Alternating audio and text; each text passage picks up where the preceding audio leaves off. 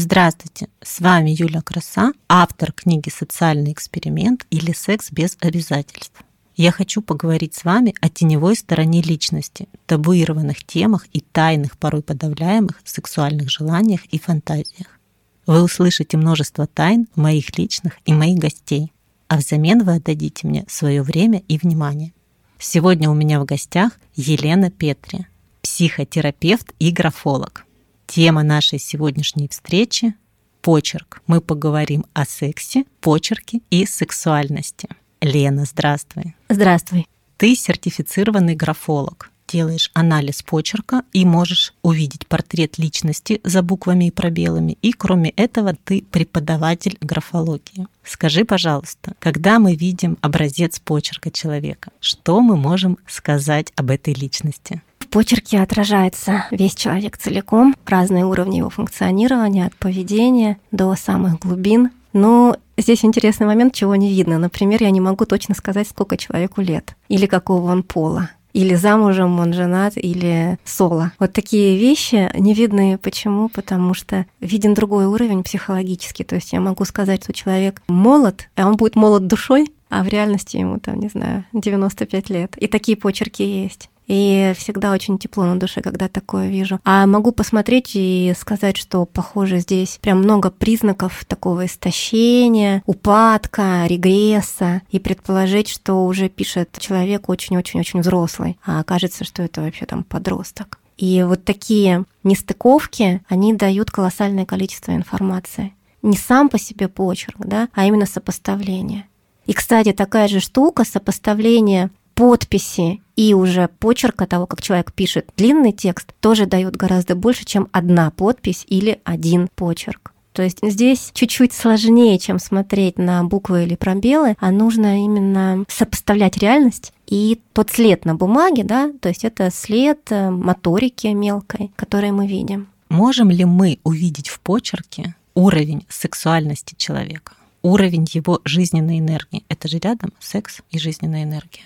Очень хороший вопрос, потому что перед тем, как смотреть в почерк и что-либо там видеть, мы обязательно должны понять, что мы ищем. То есть, если мы не понимаем, что мы ищем, мы это не, увидим, не найдем, либо очень сильно ошибемся. Вот ты сейчас сказала уровень жизненной энергии и сексуальность. Смотри, вот на уровне поведения человек может быть вообще асексуален. То есть как будто бы ему это неинтересно но жизненная энергия у него может зашкаливать. Но он нашел какой-то другой способ, его психика освоила какое-то другое русло, по которому эту силу пускает. И вот может быть несовпадение что человек наполнен силой, наполнен энергией, прям живой секс, но он может вообще быть в целебате. И, ну так, на секундочку, так довольно часто бывает у монахов, у людей, которые принимают осознанную вот эту аскезу, не временную, да, а именно длиной в жизнь. Для них сексуальность выглядит на уровне поведения по-другому. Ощущается, возможно, так же, как жизненная сила, как влечение, но может быть не к другому человеку,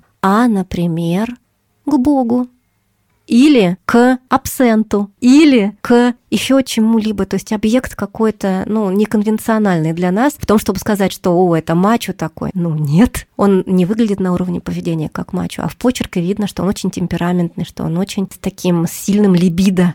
Как увидеть силу либидо в почерке? Куда нужно смотреть? Вот мы сейчас определили, что мы знаем, что мы ищем. Мы ищем высокое либидо. Куда обратить внимание? Куда направить свою оптику?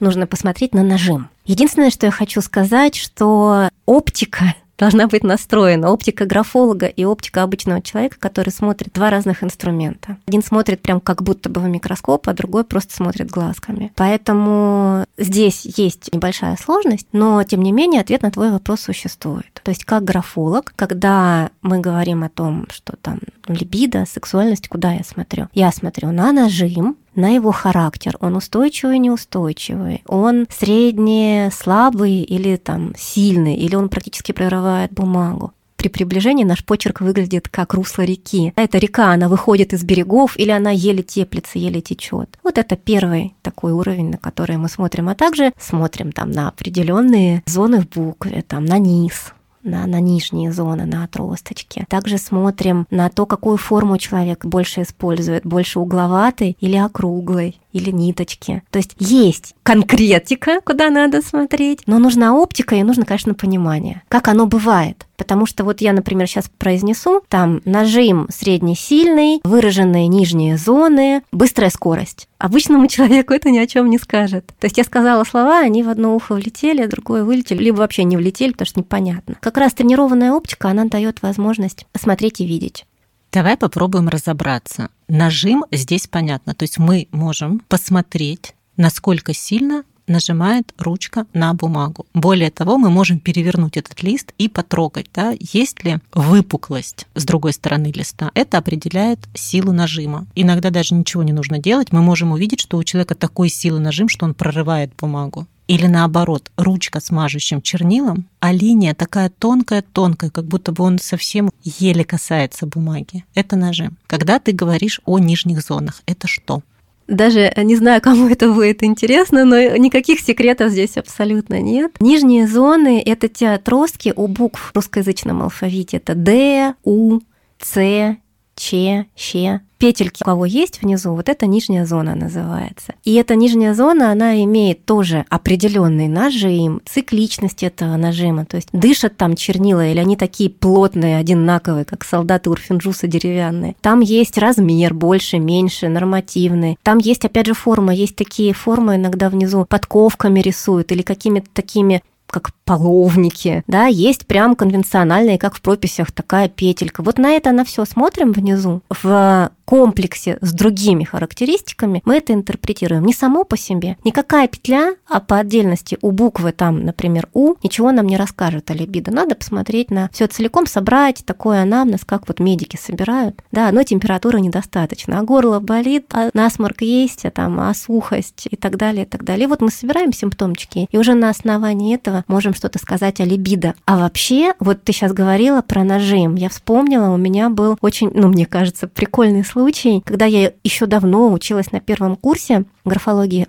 И у меня была такая мысль, что вообще-то нажим зависит от ручки и от условий, в которых мы пишем. Там, не знаю, сидя, лежа, устала я или я там спешу, что это будет разный нажим, как по нему вообще можно что-то определить. И у меня была такая ситуация, я попала в небольшое ДТП, и приехал э, сотрудник ГИБДД, и мы сидели и заполняли, я заполняла там протокол, он тоже там какие-то справки писал. Мы писали на одном планшете, одной ручкой. То есть сначала он писал, потом мне передавал, потом я ему обратно. И поэтому, то есть условия у нас были абсолютно одинаковые. Но видя, как он писал и как я, это прям вот две большие разницы. У него было такое продавленное все очень, немножечко даже с грязьками такое, как вот прям много-много там воды в этой реке, в бурлящей. И у меня на листочке это было такое, вот как прям в чистописании, да, такое очень конвенциональное, чистое письмо, средне тонкое, не очень, конечно, там ниточки были, ну вот прям как у хорошей первоклашки, пятерошницы в прописях. И вот тогда, я помню, я даже не сдержалась,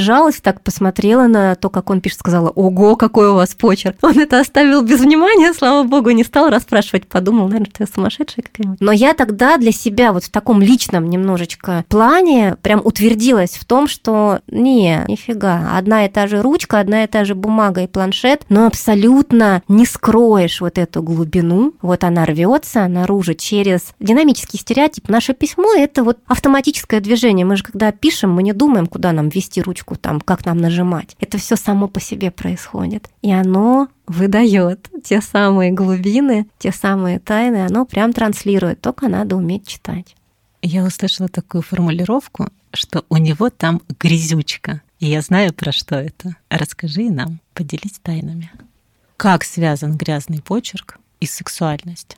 Наверное, уже я пока говорила, понятно, да, что его сильный нажим, он прям продавливал бумагу, и что в этой реке много воды, она бурлит и выплескивается из берегов. Это некий намек на то, что у человека высокая либидо. И как раз в подростковый период когда происходит гормональная вот эта перестройка, есть прям описанный да, кризис запретного желания у подростков, которые они проживают. Довольно часто почерк то, что называется не просто портится, а он становится вот именно таким грязноватым. И это не связано с тем, что человеку там наплевать, как он пишет, теперь он не старается, а это именно вот те импульсы, которые ищут выхода, но пока человек еще не знает, что с ними делать, он пока сознательно свою сексуальность, может быть, не принимает, не знает ее в лицо. И через почерк, как будто контрабандой, вот эти импульсы, они выходят на бумагу. Поэтому это не единственная, на самом деле, высокая либидо и высокая такая страстность. Не единственная причина грязного почерка, там их несколько, надо опять же на другое смотреть в комплексе. Но один из таких ярких примеров — это как раз вот такая зашкаливающая чувственность, которая проявляется в кляксочках, в помарках, в том, что много чернил. Но единственное, что, конечно, нужно смотреть, чем человек пишет. Если ручка сломанная, если она, да, вот, вот кто бы ни писал, она грязь выдает, дает. Ну, то есть нужно посмотреть, чтобы ручка нормальная, обычная была.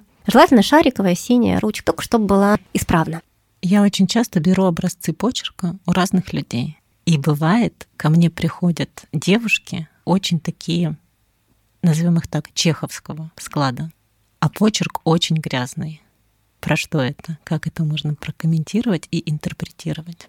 Будет ошибкой, да, сейчас приклеить ко всем чеховским или тургеневским, да, каким-то таким барышням, ангелоподобным, кто пишет не очень чисто, что они вот такие. Нужно, конечно, смотреть конкретный почерк. Если это не связано с дрожанием линии, с какими-то нарушениями такими в сторону там нейродегенеративных заболеваний или в сторону психотических состояний, когда человек может быть в аффекте, то есть если мы это все убираем, исключаем и видим, что поведение вот такое, образ девушка создает вот такой, а ее почерк всегда как будто бы страстный, такой переполненный чернилами, с кляксами, с какими-то... Такие еще бывают зачеркивания, когда не просто перечеркнута линия, да, а прям зачернено вот это, то это говорит, конечно, о вытесненной вот этой истории. То есть человек, скорее всего, сам для себя даже не допускает мысли, что это ок, это нормально, и поэтому всячески это это блокирует, сознания нету, темы грязной. И условно, да, сейчас в, в кавычках грязная тема. Но потребности есть у взрослого человека, и они контрабандой проникают в то, как человек пишет они могут проникать и в другие места контрабанды, то есть в то, какие, например, человек предпочитает книги читать, фильмы смотреть, порно, фантазии. Человек может себя за это, например, там ругать, да, не принимать но тем не менее контроля над этим не имеет. Почерк тоже одна из таких дорожек, куда наше бессознательное может отгружать информацию, что происходит в глубине. Ну, это может вызывать конфликт, то есть мешать человеку жить, а может не мешать. Это уже другая история. Мне всегда нравится, как ты говоришь, что если это не мешает, то это ок. А вот если это мешает, то с этим тогда нужно что-то делать бывает такое, что человек как будто бы в один момент просыпается и осознает, что у него есть некая потребность неудовлетворенная, либо, назовем это, некая проблема, которая мешает ему. Что делать в такой ситуации, когда пришло осознание? Как помочь себе? Так сложно абстрактно говорить. Ну, давай, вот у нас же все-таки есть тема тайных желаний, да, есть тема почерка, есть тема сексуальности и неудовлетворенных потребностей. Предположим, у человека есть фантазии сексуальные. И вот в то уязвимое для сознания время, когда уже контроль сознания снижен, но человек еще не спит, да, вот на грани между сном и явью, когда человек засыпает или когда только проснулся, могут приходить условно такие, как грязные фантазии про секс с кем-то типа неподходящим, или про групповой секс, или про секс с кем-то там другой внешности, ориентации, цвета кожи. То, что, может быть, человек для себя считает в сознательном состоянии недопустимым недопустимым. Наверное, здесь, если эти фантазии ощущаются, например, грязными, стыдными, и они вызывают реакцию самобичевания, и это самобичевание начинает занимать не просто 30 секунд в день, ну, начинает как преследовать такая немножко мысль, на которой человек залипает. И он, например, перестает получать удовольствие от секса в паре в своей, да, или этот человек начинает искать приключений, но при этом не решается, назначает свидания, но на них не доходит. И это влияет на его жизнь отрицательно, то есть человек перестает нормально спать, есть, меньше зарабатывать начинает, там, опаздывает на совещание. Ну, то есть есть некие критерии, что это как будто его жизнь все таки ухудшает. То тогда хороший вообще способ признать, в первую очередь, первый шаг, да, признать, что, похоже, вот с этим надо бы что-то сделать. И, ну, я других способов не знаю, опять же, да, психотерапия. Если бы я знала, я бы сказала. Можно это прийти и обсудить словами через рот, и это уже будет 51% работы. То есть это уже прям половина пути в решении этой проблемы, если эта проблема пройдена. Как правило, дальше психолог подскажет, что фантазия это всего лишь фантазия. И вопрос, скорее всего, все-таки не в них. Если они повторяющиеся, если они такие типы, как мучительные, то, скорее всего, это сигнал, это такой флажочек, который связан действительно там с потребностью в удовлетворении от отношений, в том числе от секса и так далее. То есть, что есть по большому счету сексуальность, в отличие от либидо. Либидо это просто слепая сила. Это такое стремление жить и точка во все стороны. Сексуальность — это... Здесь есть еще сознание, да, оно добавляется, не только инстинкты, но и сознание. Поэтому это то, с чем можно работать, что можно обсуждать, про что можно читать, много секс-просвета сейчас. И можно обсуждать это с подругами, ну, на самом деле нормальная тема. Можно с партнером, а можно с сексологом, со специалистом, можно с психологом. По мне так говорить это вообще лучший способ что-то понять и интегрировать в себя уже легально и перестать себя жрать, мучить, кусать до крови, и тыкаться как щенок там в какие-то непонятные вот эти ситуации с рискованным сексуальным поведением. Осознание вопроса — это уже половина решения. Получается, вторая половина — это легализация, разрешение себе. Скажи, пожалуйста, как с этим можно работать? Есть очень классный вопрос, и если после этого подкаста вы этот вопрос себе возьмете, это будет, я думаю, одно из э, лучших приобретений в вашей жизни. Этот вопрос, какую задачу решает моя психика, когда она делает вот так. Психика всегда решает какую-то нашу задачу. Она всегда на нас работает, она всегда нас защищает, она всегда нас спасает, выносит из опасных, из рискованных ситуаций. Поэтому в сторону легализации мы двигаемся, когда мы не приклеиваем ярлык, так нельзя, это плохо, как мне это выкорчевать, как мне это победить. А когда мы сами себя спрашиваем и даем паузу, чтобы пришел ответ, а что вообще происходит, какую задачу моя психика сейчас решает, когда это делает. Но и с почерком то же самое. Любой почерк абсолютно точно решает какую-то задачу, отражает ту задачу, которую вы решаете сейчас по жизни. И если там грязь, если там из берегов выходит река, ну значит это сейчас актуально. Мне кажется, это очень классный вопрос. Забирайте. Дарю. Спасибо, что делишься с нами своими практиками, своим опытом. Под подкастом я размещу ссылку на твой сайт, чтобы все, кому актуальна эта тема, могли обратиться к тебе и записаться на консультацию. Спасибо, счастливо, до встречи, живите с удовольствием. Всем пока, с вами была Юля Краса и Елена Петри.